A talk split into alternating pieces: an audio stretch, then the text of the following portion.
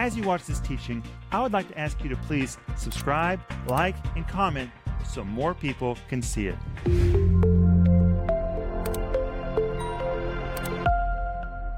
Welcome to Home Group. My name is Rick Renner, and I'm here tonight with Mrs. Denise Renner and Maxime Yasnikov, just the three of us all week. Yes.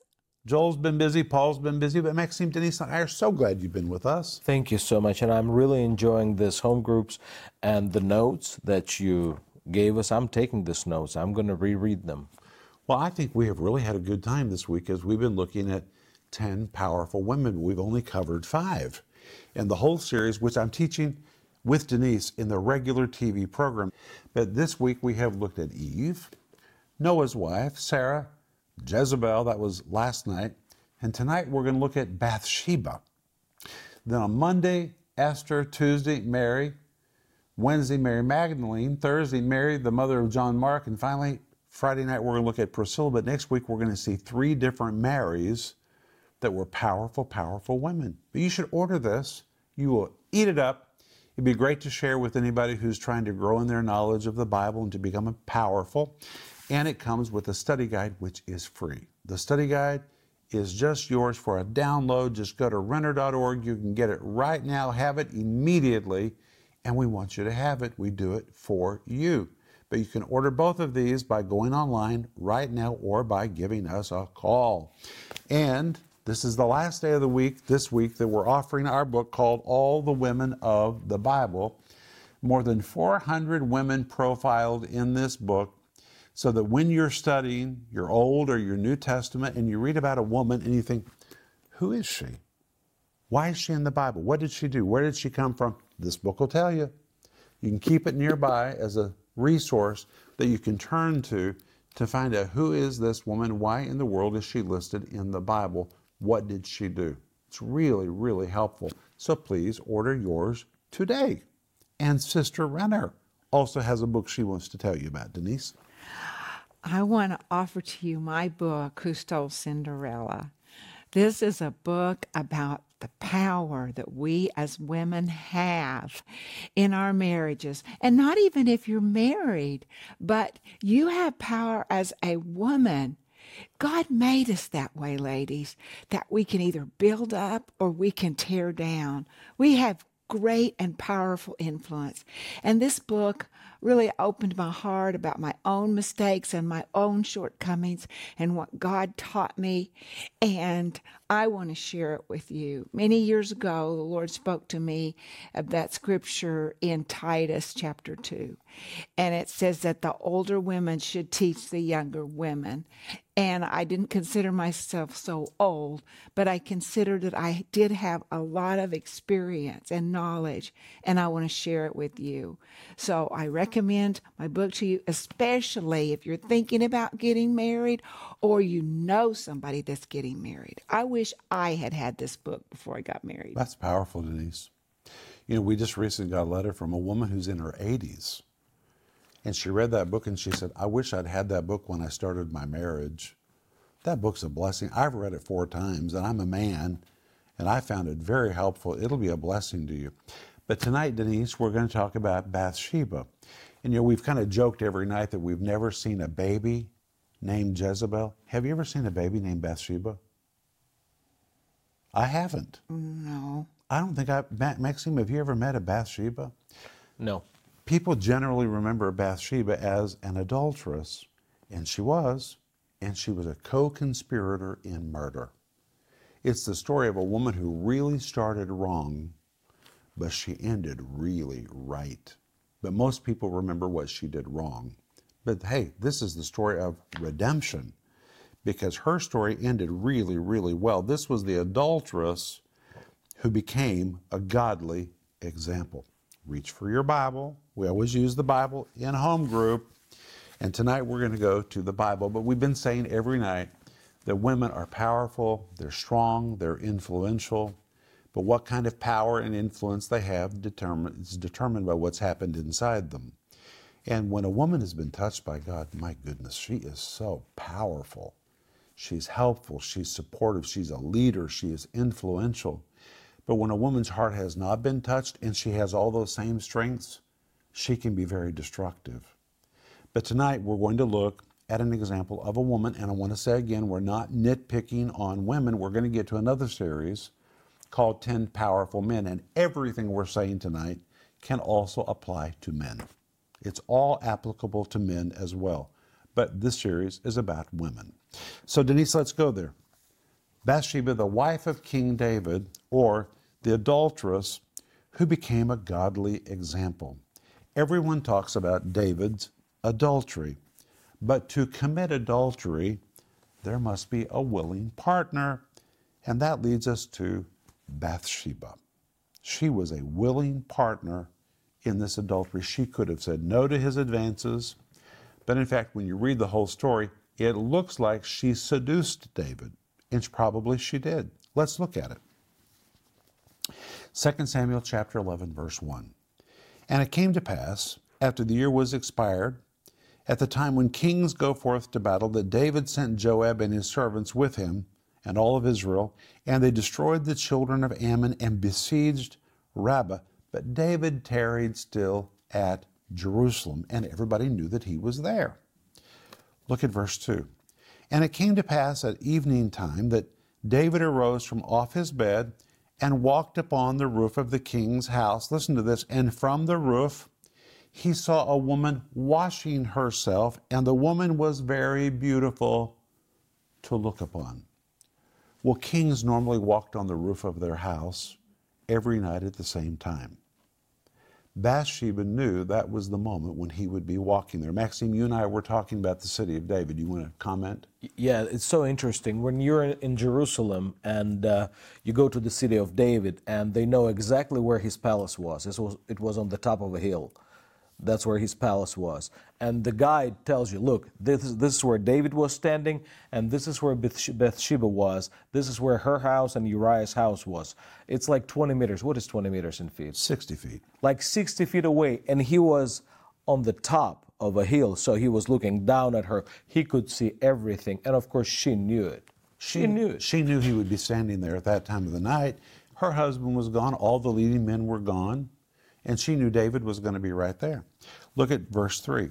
And David sent and inquired after the woman. And one said, Is this not Bathsheba, the daughter of Eliam, the wife of Uriah the Hittite? Well, Uriah the Hittite was one of David's mighty men. Well, that's important. This is one of David's best friends. This was a man that David knew he could really depend on. But look at 2 Samuel 11, verse 4.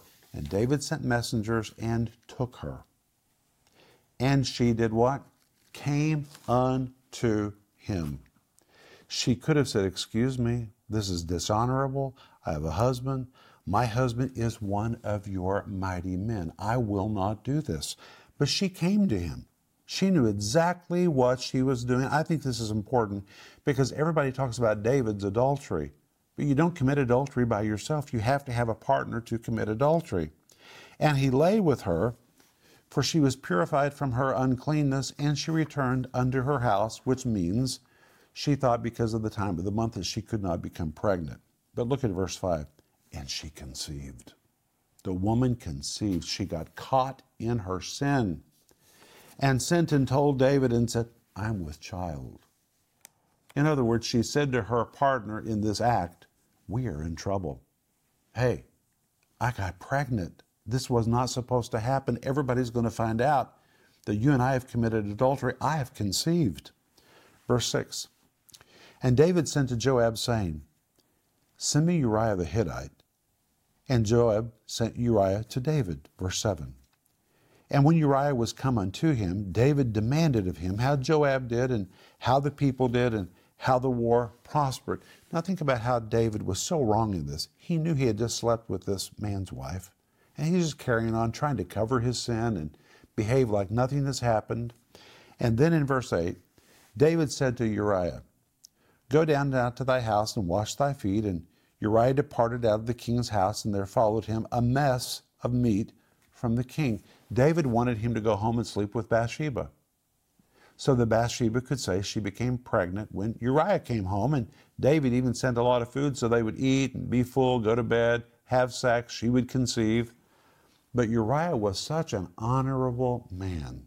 Listen to what the Bible says in verse 9 Uriah slept at the door of the king's house with all of his servants of his Lord and went not down to his house. He said, I'm not going to do it. I'm not going to go sleep with my wife while everybody is out on the battlefield sleeping. Well, imagine how frustrated David must have been. What? He didn't sleep with her? What? In fact, the verse goes on to say in verse 10 And when they had told David, saying, Uriah went not down unto his house, David said to Uriah, Camest thou not from thy journey? Why then didst thou not go down unto thy house? What's wrong with you? Why didn't you go home and sleep with your wife? And listen to what Uriah said in verse 11. And Uriah said unto David, The ark and Israel and Judah abide in tents. And my lord Joab and the servants of my lord are encamped in the open fields. Shall I go to my own house to eat and to drink and to lie with my wife? As thou livest and as thy soul liveth, I will not do this thing. Denise, this was a man who really had integrity on the inside of him. He said, I'm not going to do it. Think of the men out on the field, and I'm going to go home and enjoy myself. I'm not doing it. Look at verse 12. And David said to Uriah, Tarry here today also, and tomorrow I will let thee depart. So Uriah abode at Jerusalem that day, and on the morrow, verse 13, and when David had called him, he did eat and drink before him, and made him drunk. I mean, David is really conspiring, Denise. And here's the deal Bathsheba was full aware of this whole plan. She knew exactly what was going on. She knew that David was going to send Uriah home. Now David's going to get him drunk and send him home. And they have hatched this plan together, and it's not working. Look at it. Made him drunk, and at evening he went out to lie on his bed with the servants of his Lord, but went not down to his house, even when he was drunk. His integrity would not allow him to do this. Verse 14 And it came to pass in the morning that David wrote a letter to Joab and sent it by the hand of Uriah. Now, Denise, think about this. He's going to kill Uriah. He's going to give the order to Joab to put Uriah on the front of the battle where he'll be killed and asks Uriah to carry the letter to Joab. Uriah doesn't know he's carrying his own death sentence. This is so evil. It's so malicious and mischievous. And David and Bathsheba, they, they had hatched this thing together. Look at it.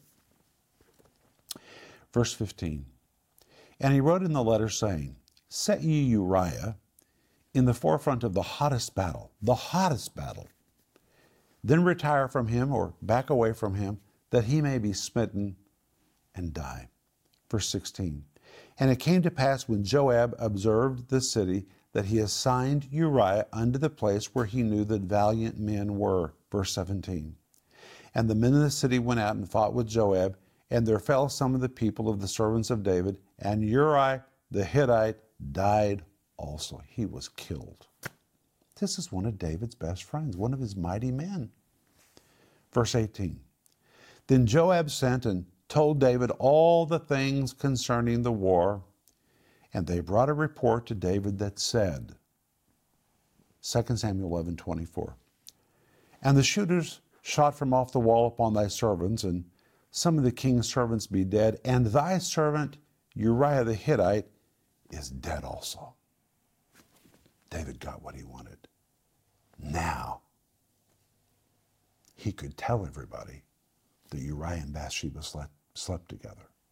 There was no one to say they didn't. He killed the evidence. Verse 26 And when the wife of Uriah heard that Uriah, her husband, was dead, she mourned for her husband. She realized what she had done with David.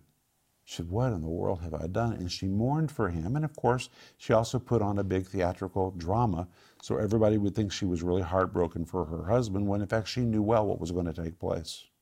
This is an amazing story, Denise. But she was trying to cover her tracks and look like she was really sorry her husband had died. And look at verse 27. And when the morning was past, David sent and fetched her to his house, and she became his wife and bare him a son. But the thing that David had done displeased the Lord. And of course, in the eyes of everyone, they all thought that David was being kind and benevolent to this woman, that she was carrying her dead husband's child. But it was David's child. They really thought they had covered their sin, covered their tracks. The Bible goes on to say in chapter 12, verse 1 And the Lord sent Nathan unto David. Nathan was a prophet. And he came unto him and said unto him, There were two men in one city, the one rich and the other one poor. Verse 2. The rich man had exceeding many flocks and herds. Verse 3. But the poor man had nothing save one little lamb, which he had bought and nourished up, and it grew up together with him. He's describing Uriah and Bathsheba. And with his children, it did eat of his meat and drank of his own cup and lay in his bosom and was unto him almost like a daughter. It's describing the dear relationship and what Uriah felt for Bathsheba. And then there came a traveler unto the rich man, and he spared to take of his own flock and of his own herd to dress for the wayfaring man that was come unto him, but took of the poor man's lamb and dressed it for the man that was come to him. Verse 5. And David's anger was greatly kindled against the man. And he said to Nathan, As the Lord liveth, the man that hath done this thing shall surely die. Verse 6 And he shall restore the lamb fourfold because he did this thing and because he had no pity. Verse 7 I want to say something.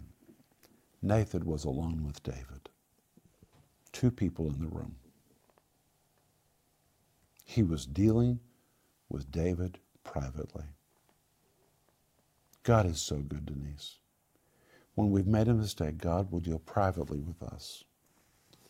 And Nathan said to David, You, David, are the man. Thus saith the Lord God of Israel I anointed thee king over Israel, and I delivered thee out of the hand of Saul. Verse 8. I gave thee thy master's house and thy master's wives unto thy bosom, and gave thee the house of Israel and Judah. And if that had been too little, I would moreover have given thee such and such things. Verse 9. Wherefore hast thou despised the commandment of the Lord to do evil in his sight? Thou hast killed Uriah the Hittite with the sword, and hast taken his wife to be thy wife, and hast slain him with the sword of the children of Ammon. Verse 10 says, And hast taken the wife of Uriah the Hittite to be thy wife. And in verse 13, David said to Nathan, and this is very important I have sinned against the Lord. Notice what David did not say. Not true. That's not true. Prove it. If David had taken that approach, probably David's sin would have gone public. How we respond to the Lord's dealings determines what happens to us. Probably a whole year had lapsed between David and Bathsheba's sin and the time that Nathan came. Probably a whole year. That's what most scholars believe. It might have taken Nathan a time to work up the nerve to come confront David. Nathan could have known much earlier, but he was being very careful in the way that he approached David. But as a result of David's response, David didn't say, not true, prove it. Try to prove it. Well, how could he prove it? How can he prove it? Uriah was dead. Bathsheba could say it was Uriah's baby. He couldn't prove it. David could think that he could walk away with nobody being able to prove that he had done that. But David had a heart that was after God. That doesn't mean he did everything right. He had a heart that was after God. And David repented, and Bathsheba repented. And that's why we have Psalm 51. It is their psalm of repentance. Listen to it.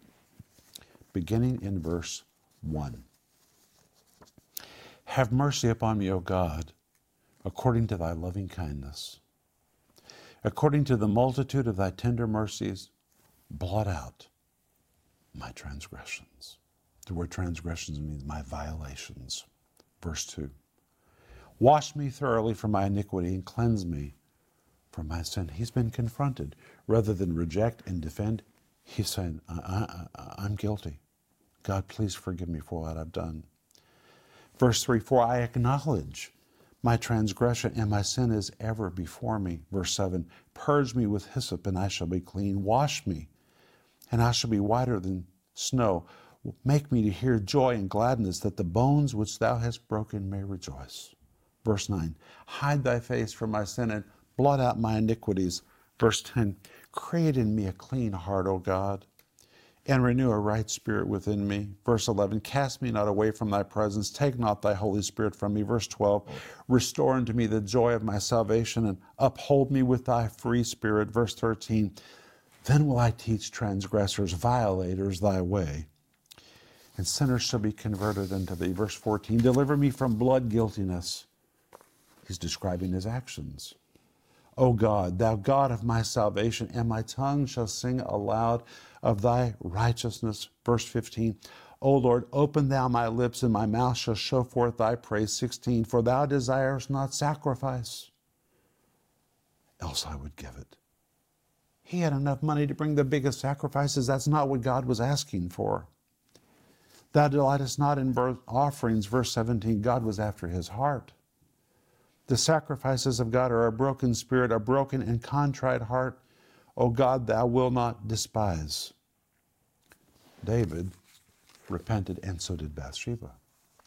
And we're told after personal loss and after real repentance, 2 Samuel 12 20.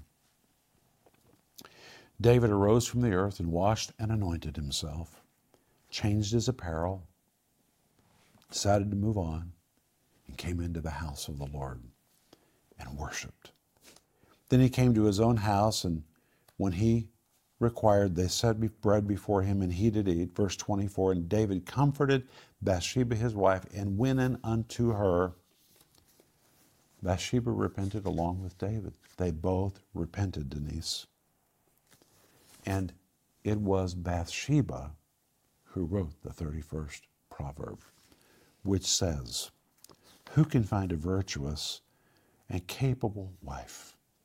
She's more precious than rubies. Her husband can trust her, and he will greatly enrich, she will greatly enrich his life. She brings him good, not harm, all the days of her life. This is a woman who had done harm to her first husband. She had harmed him. She killed him. She was a co conspirator, but now God has changed her. Now she's writing to Solomon to tell him what kind of a woman to look for. Her children stand and bless her. Her husband praises her. There are many virtuous and capable women in the world, but you surpass them all. Charm is deceptive.